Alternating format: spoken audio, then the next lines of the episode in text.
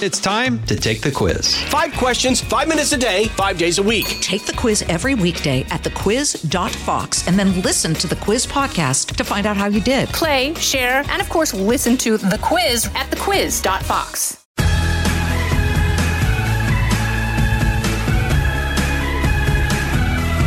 Even if you fall, it is such a long way up when you hit the ground sometimes. But get up! Get up now. I know, I know. You're probably saying, come on, Liz, it's harder than, than you're making it out. But uh, that's what everyone talks to Liz. This podcast will always show you how to do. Not just tell, but show through unbelievable people who've done it. The ultimate comeback, I think you'd agree, is when you have a spectacular fall. That's a negative connotation, though. Um, you experience an epic failure and you haul your tuchus back up and fight to win. I'm Liz Claman, everybody. So glad you're hanging out with me. So, usually success stories involve lots of early failures until finally fabulous success years later is achieved, right? But today we actually have a story that flips the old start at the bottom story. This one involves a guy who, at bat for the very first time in the business world, smacks the ball not only out of the park, but into the upper orbit but then suffers one of the most public strikeouts, I guess you could call it in business history, and gets kicked off the team for a time.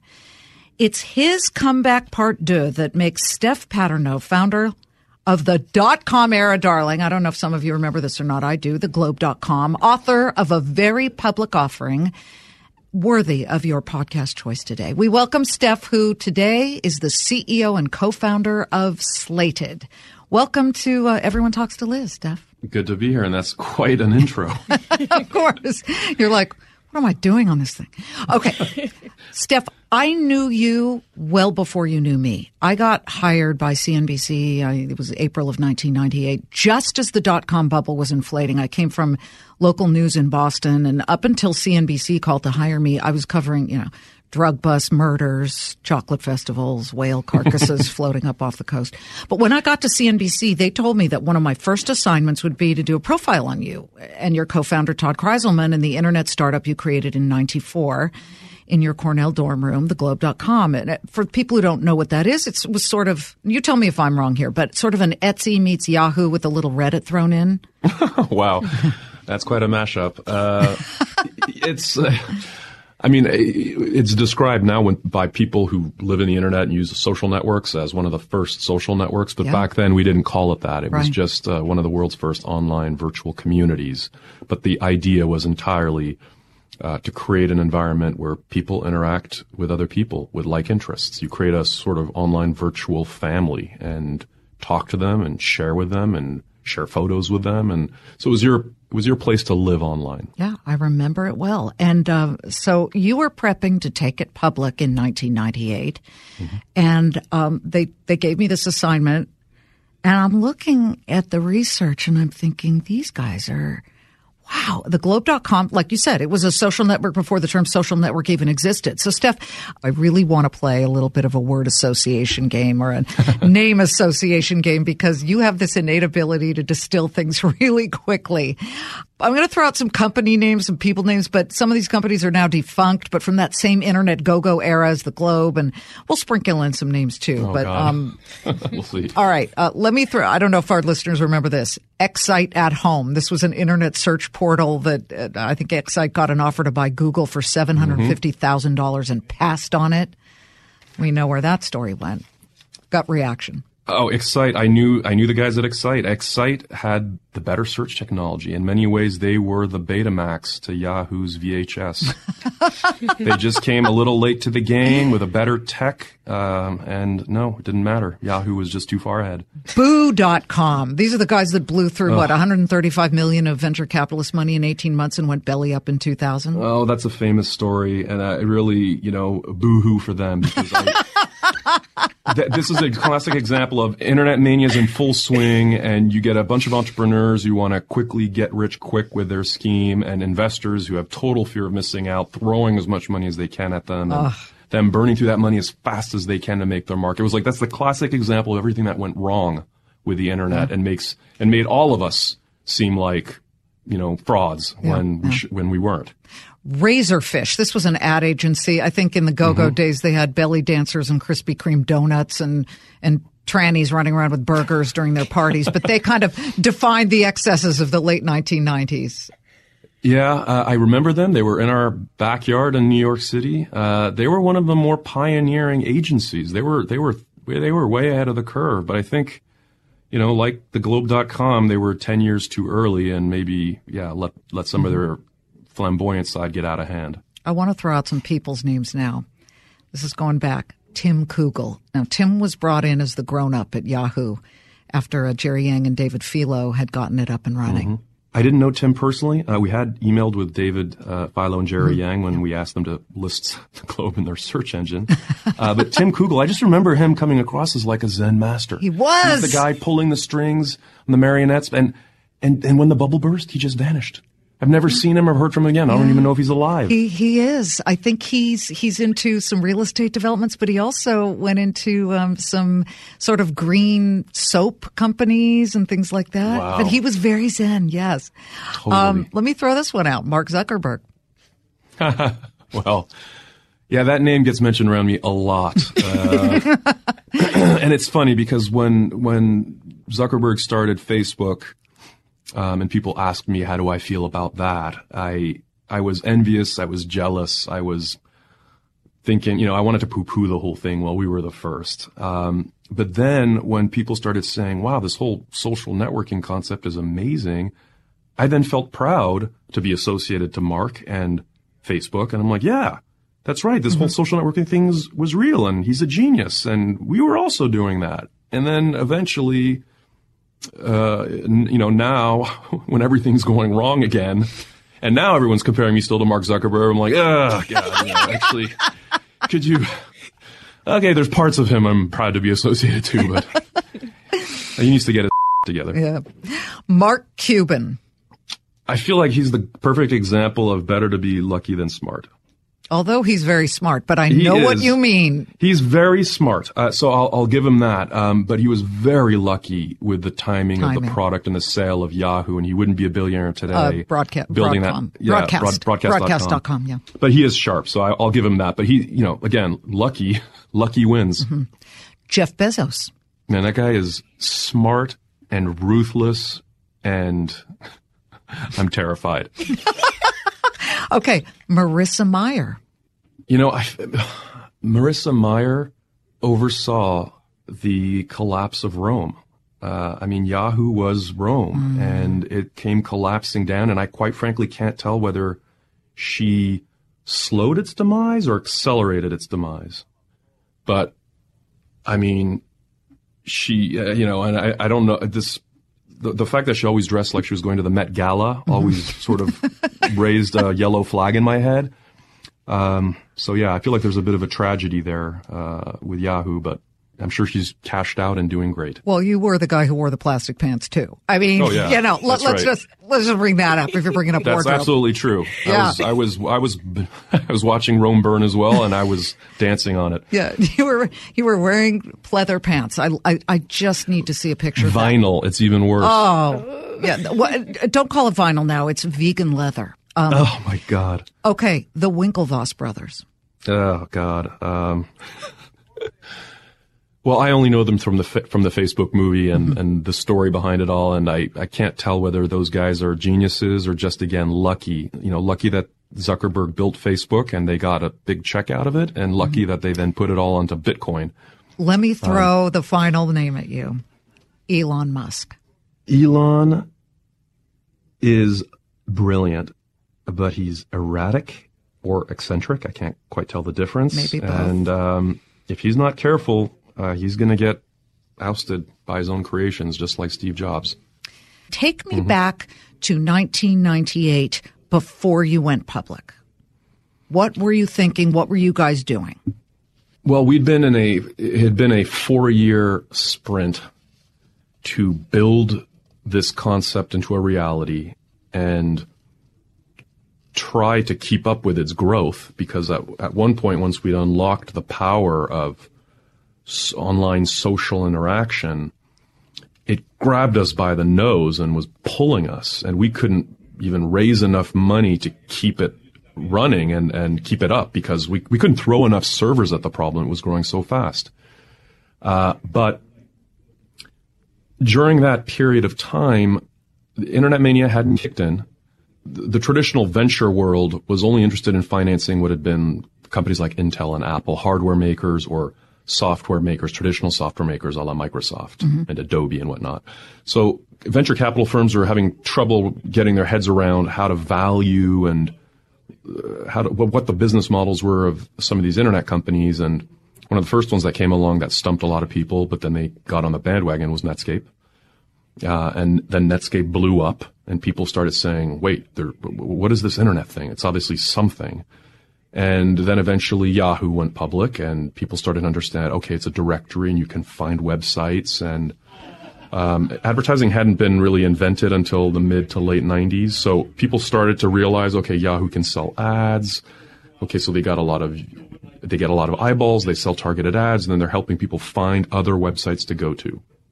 And then finally, the Globe came along and again, the venture firms had trouble getting their head around this notion of a, a, destination site. You're not a search directory. You're not selling software. You're a place where people hang out. What does that mean? How do you make money? Why can't you guys take your, your technology and tools and package it up and sell it? What were your meetings with venture capitalists like back then? They were challenging, in part because Todd and I were 20 years old and baby faced, and they were just, you know, it was a little bit unnerving for them to be facing a couple of kids, and it was scary for us because we didn't know how to pitch. We didn't know what they expected. All we knew is, is we got these users. They're spending an increasing amount of time. It's going up exponentially. Um, and they couldn't get their heads around that. So it was hard for us to raise money at first until again Netscape went public, then Yahoo went public, and then a f- few more companies went public. And I think then we started selling ads on our site, and we also had a subscription model for for a while. Uh, but we realized that that subscription model was slowing down our growth because mm. people had to choose between using uh, the Globe uh, and paying a, a few bucks a month to go and chat versus free services on Yahoo. So we took down the paywall. We just exploded in growth. Uh, we very quickly became one of the top uh, 30 most trafficked sites in the world, uh, which back then, by the way, was pretty small because there were only uh, 100, 200 million internet users when when the internet was at its peak back then. I mean, you you had just brought up servers and, and trying to get the Right. actual equipment to, to be able to harness all of these millions of people discovering the globe.com. I'm thinking of, of that show Silicon Valley where Gilfoyle, the you know the techie guy, is setting you know servers are catching fire and smoking because so many people were on board. Uh, where were you doing this? You know, Well, you guys were at the forefront. This is so cool. I mean, the Silicon Valley show it, it now makes a cliche out of what was actually a real problem back then. So back, this was back in the era when when we wanted to have uh, when we originally set up uh, at Cornell. We were Cornell students, and we moved off campus and got ourselves an office above a student agency. And when we wanted to have some bandwidth installed, we had to go and negotiate directly with MCI and had to convince them to install a T1 line, which was one and a half megabits, and they were going to charge us four thousand dollars a month for it. So back then, uh, you know, scrounging together four thousand dollars a month for what amounts to just one and a half megabits of bandwidth is, is outrageous by today's standards. Yeah. But that's what we had to do, so it was a big deal. Um, and then we had to throw servers, uh, as many servers at, at this as we could handle. And again, servers back then were 1,000 times more expensive for the performance versus where they ended up being, you know, by the time Facebook came along. So, uh, servers melting because we literally had to push them to the envelope because, you know, you can't afford more servers. You certainly don't want to keep throwing more expensive computers at it. So you start to, uh, to chip the clocks on these servers. You try to use little cheats to accelerate the rate at which the CPUs go. And when you do that, you overheat the CPU. So we had a number of times the most experimental hardware set up so that we could push the envelope an extra 10, 20%. and then little, the uh, servers would catch fire. Yeah, a little technological uh, duct tape, I'm sure. Spit So- and sealing wax.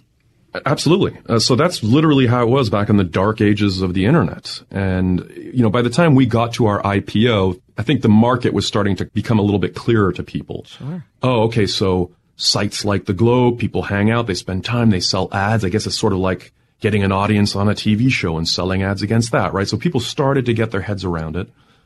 Um, and that is what got, I think, that's what captured most people's imaginations when we finally in 98 went on a road show is that we were the only well-known online community whose entire business model was all about getting users to engage with each other, like chat rooms and homepages and personal spaces. What what now you know you would have think you think as your social media activity feed. Yeah. So back then it really got people excited by 98 and we happened to be one of the only companies on the road pitching this concept and showing them this incredible parabolic growth and engagement and you know that's what ultimately well that and a few market factors. Uh, I don't know how much you remember back about the long-term capital management collapse, Oh, the ruble yes. collapse. Like the, the whole world seemed to go through a sudden collapse in the late ni- in 98, mm-hmm. which which meant 100 plus companies canceled their IPOs and we became one of the only companies that continued the IPO. And when the markets finally turned, everyone piled into our IPO. It's- it surprised all of us. Yeah, you know, my my father used to say the only difference between salad and garbage is timing. Your timing for the IPO was unbelievable. In 1998, November 13th, I remember it well. It made history.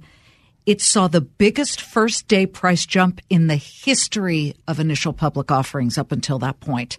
What was the morning like before you IPO'd on the NASDAQ? Uh, w- well, Todd and I, my, my partner Todd Krizelman and I were both nauseous. Um, because the market had, the market had been colla- had been, the market had closed for IPOs. We were running out of money. Suddenly we were being told by Bear Stearns, the phones are ringing off the hook. Everyone wants to buy into your IPO. It looks like we could potentially pull this off. And we also had our, our S1 filing was going to go stale the following Monday. And so we're here Friday, the 13th of November, 1998.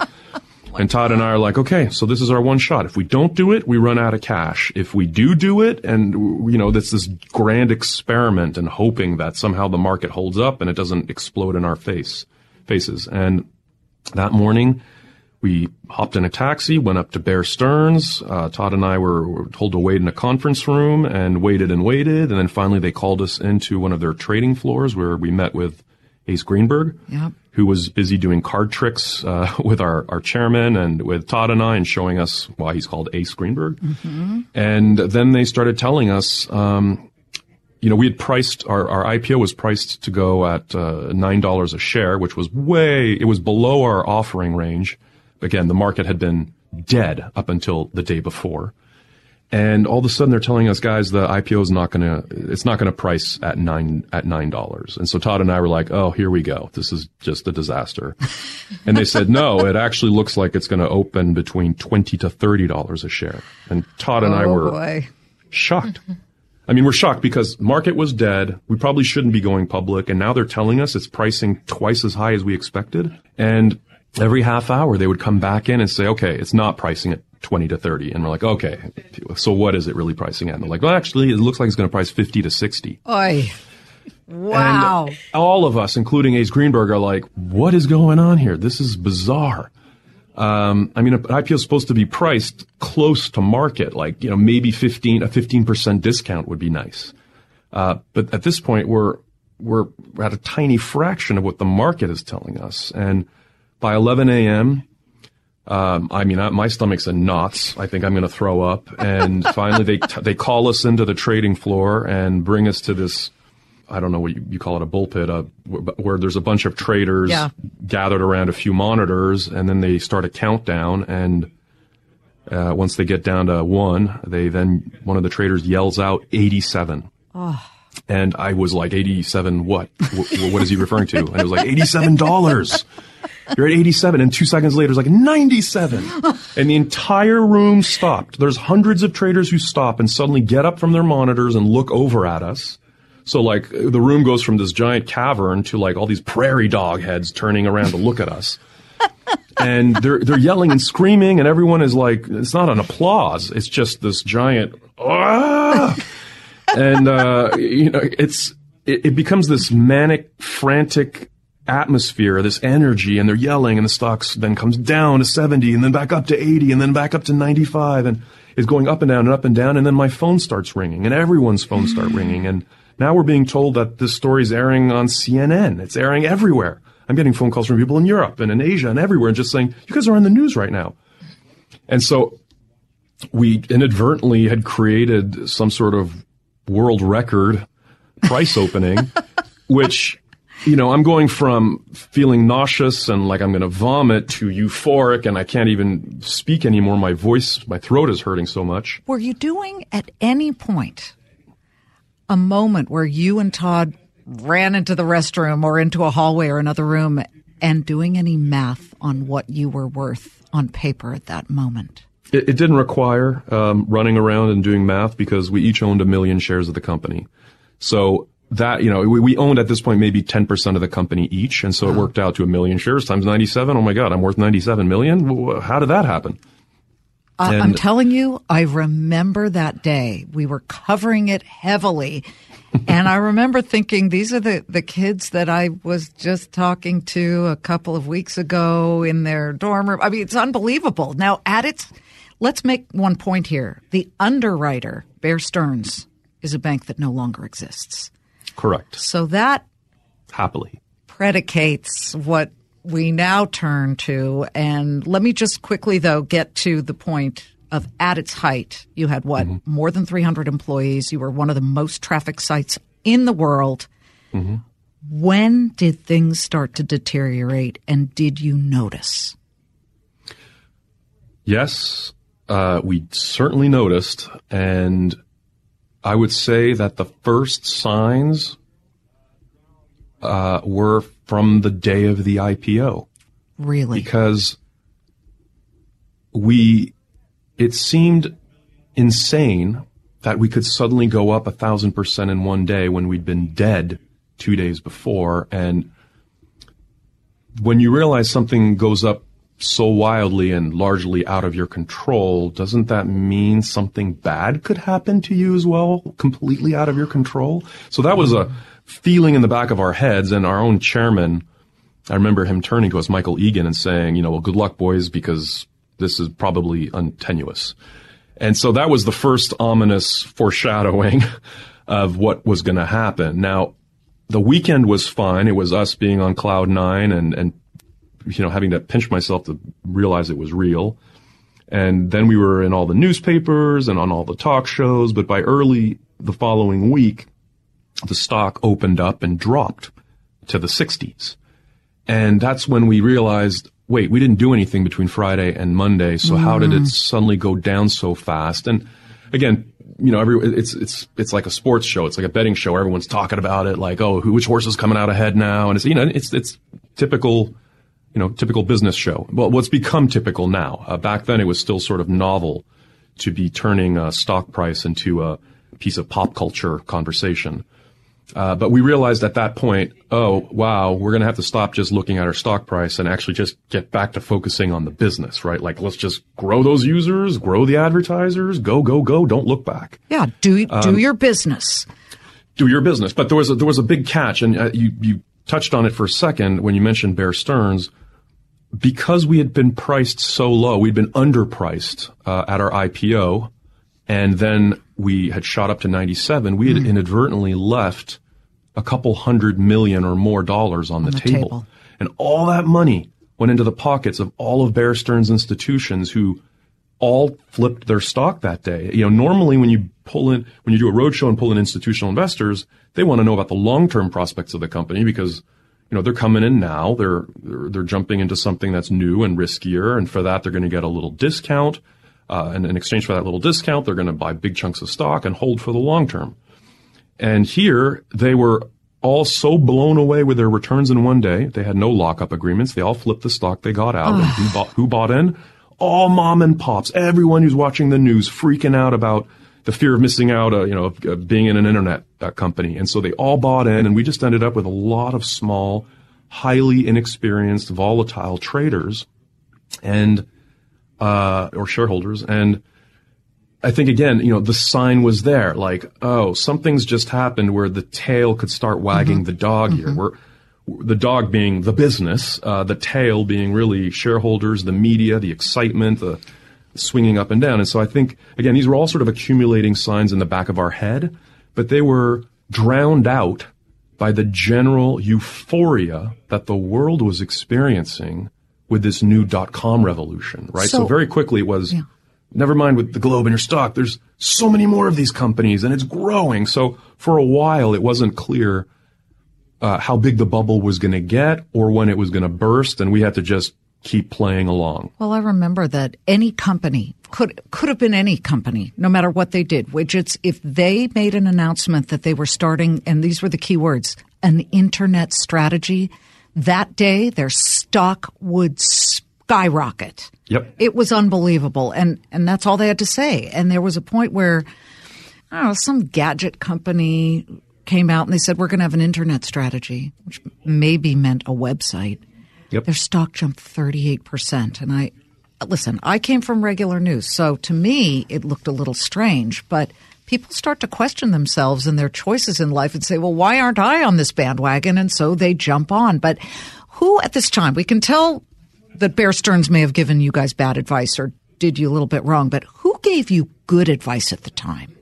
So some of the, the, the good advice that certainly would hold true when the laws of physics aren't being reversed uh, were our uh, one of our early investors and board members, uh, Bob Halperin, who had made his money uh, helping build Intel from scratch, among other companies, and his his words of advice were just focus on the business and the stock price will take care of itself.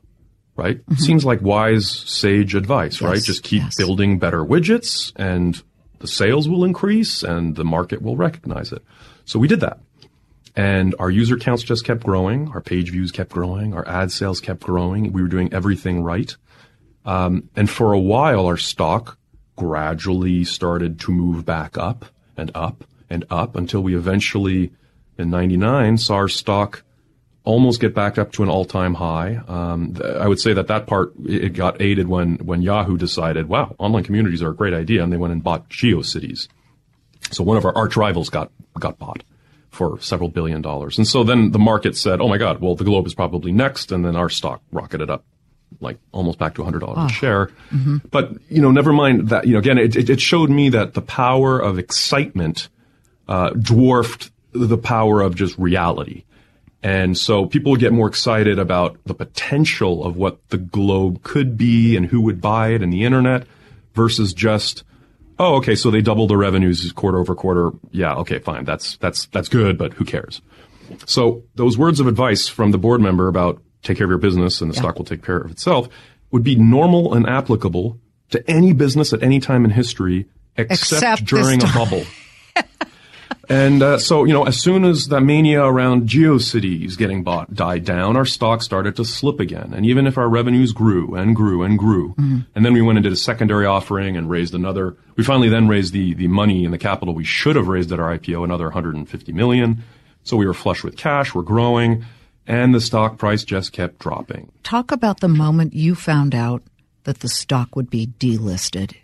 Uh, well, that's a while. That's a little later. Yeah. Um, that was like uh, that was after actually the the bubble burst, Mm-hmm. um, and But it's almost like a death, wouldn't it be? uh, a yeah, business I mean, death. well, it's the last step. I mean, if you if you're going to get delisted, it's that so many things have already gone wrong Mm-hmm. that, quite frankly, that's the least of your problems.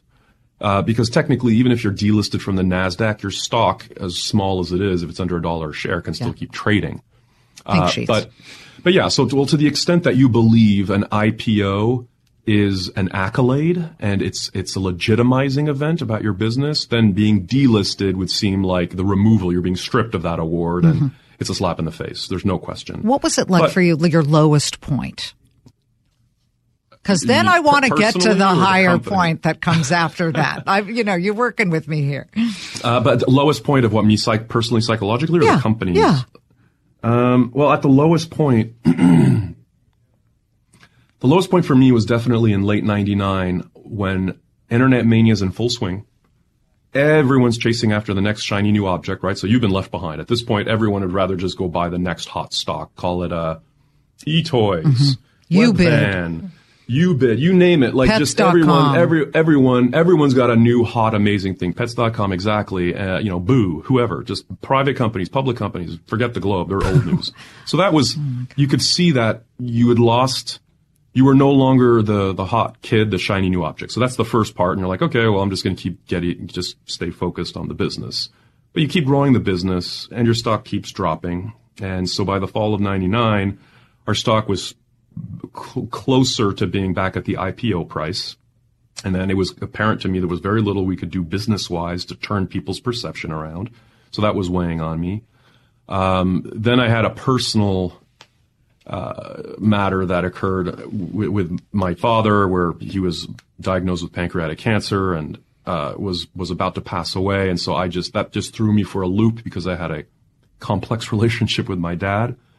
Uh, so you know all these things weighed down on us, and then Todd and I finally, in the beginning of 2000, right on the heels of having our best quarter ever, um, found found out that a couple of our employees uh, were going down and meeting with the, the chairman of our company and basically explaining how there should be a change of leadership in the company. And it, it, was it was what I, Todd and I would consider a bit of a betrayal by a couple of our employees.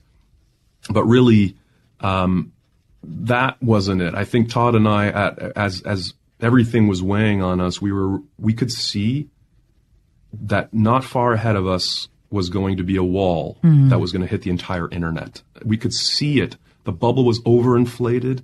Everyone was chasing after the next new shiny thing. Everyone's trying to outspend each other. Todd and I could see. We were pr- actually probably a great example of the canary in the coal mine.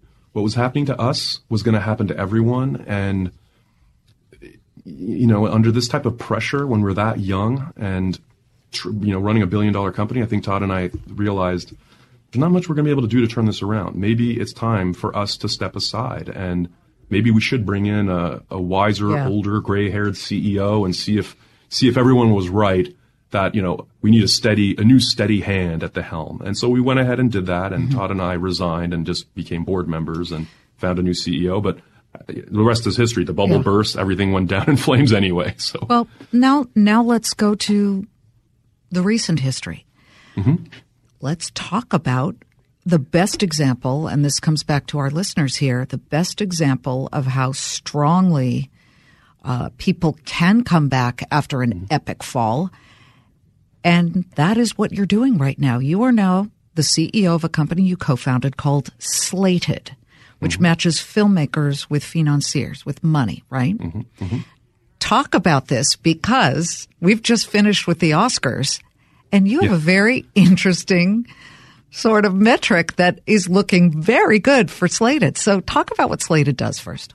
Uh, so Slated is the world's first online film finance marketplace. Um, and for those who don't know much about the film industry, it's a massive industry with several hundred billion dollars a year capital getting invested into film and television all over the world and that much money being spent by consumers buying that product. And the that industry has been big and messy and complicated and fragmented and opaque and uh, so challenging that most people consider getting a movie a hit a hit movie or any movie made is a miracle. Mm-hmm. And we decided we decided, you know what, this sounds exactly like a, a, challenge for the internet. Could the internet potentially help solve that problem and create an online version of the film industry where it's way easier to be matched up to a great script and bring on a great director, an actor, producer, and maybe some great financiers and a sales agent, distributor, and marry them together and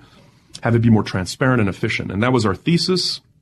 And we launched Slated in 2012 and uh, have iterated and iterated, Slated 1.0, Slated 2.0, Slated 3.0, and we now find ourselves being not only the market leader, uh, but as o- over the last few years, half of over half of all the Oscar-nominated movies have been made by slated members, producers, directors, writers, actors. Wow.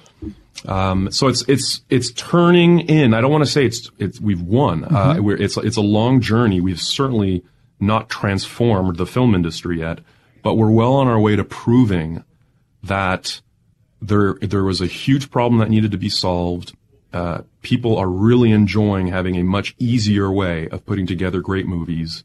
You know, this wasn't uh, this wasn't an overnight success. I mean, it's taken me 20 years since the Globe right. to find myself, pick myself back up, figure out what I could really be good at, and really learn lessons from everything. Well, and and get slated launched. Steph, what is it that kept you afloat emotionally? Because I bring up something that happened recently that affected me deeply watching uh, the aftermath of it.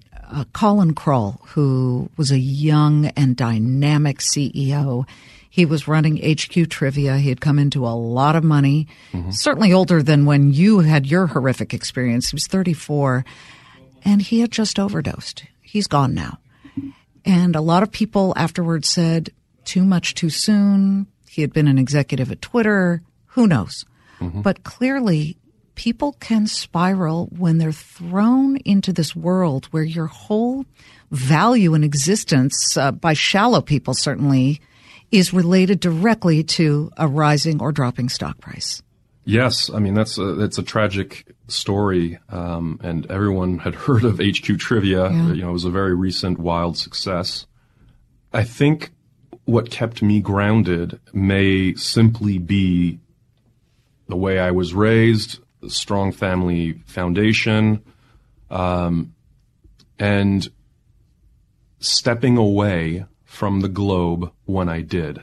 Not not staying around when it was all going down in flames and not trying to rush to find another quick fix to my life, but mm-hmm. actually taking pause, getting back to the absolute basics of my life. It took me again, I mentioned it's been 20 years Yes. or maybe 18 years since the globe ended.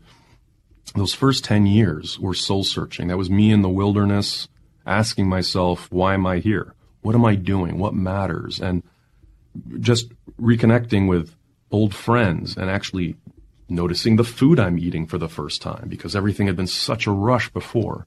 So again, when you get back to the absolute basics and the, the fundamentals of who you are, why are we here, what matters to you, what do I want to create, what do I want my legacy to be, you you take time, you take stock. Uh, it wasn't. It was definitely an emotional roller coaster trying to find my way to slated. Um, but definitely not Right. indulging in the drug taking and alcohol binging and any any of those those type of vices that help you really cover up the pain you're in. Um, that's definitely going to take you in the wrong direction. So I, I let go of any of those type of things. I mean, if, if that was going on, that was going on, you know, pr- before the days of the globe when everything seemed amazing, um, and maybe during the globe. But afterwards, it was like, let's put everything aside and let's focus. And it took me 10 years of focus to finally create a foundation under my feet. I'll tell you something. I think Slated is brilliant. I grew up in Los Angeles, Beverly Hills. Everybody's dad was a studio chief except mine. My dad was a, a urologist who checked their prostates. But, um, you know, we, we really watched all of these people with the distribution in the heyday of the 70s and 80s and 90s. And now distribution is almost impossible. People talk about the death of it. And you are the guy who I think uh, history will show saved it, I guess disrupted it, and is going to find a way to help people who deserve to get their movies made get them on the screen. Wow, Congratulations. from your from your mouth to God's ears. Thank you. we are talking to Steph Paternot, formerly of theglobe.com and now of Slated. Great to talk to you, and you're a friend of ours anytime. Thank you so Thank much. you. My pleasure. So, thanks for listening to Everyone Talks to Liz. We'll hear you next time.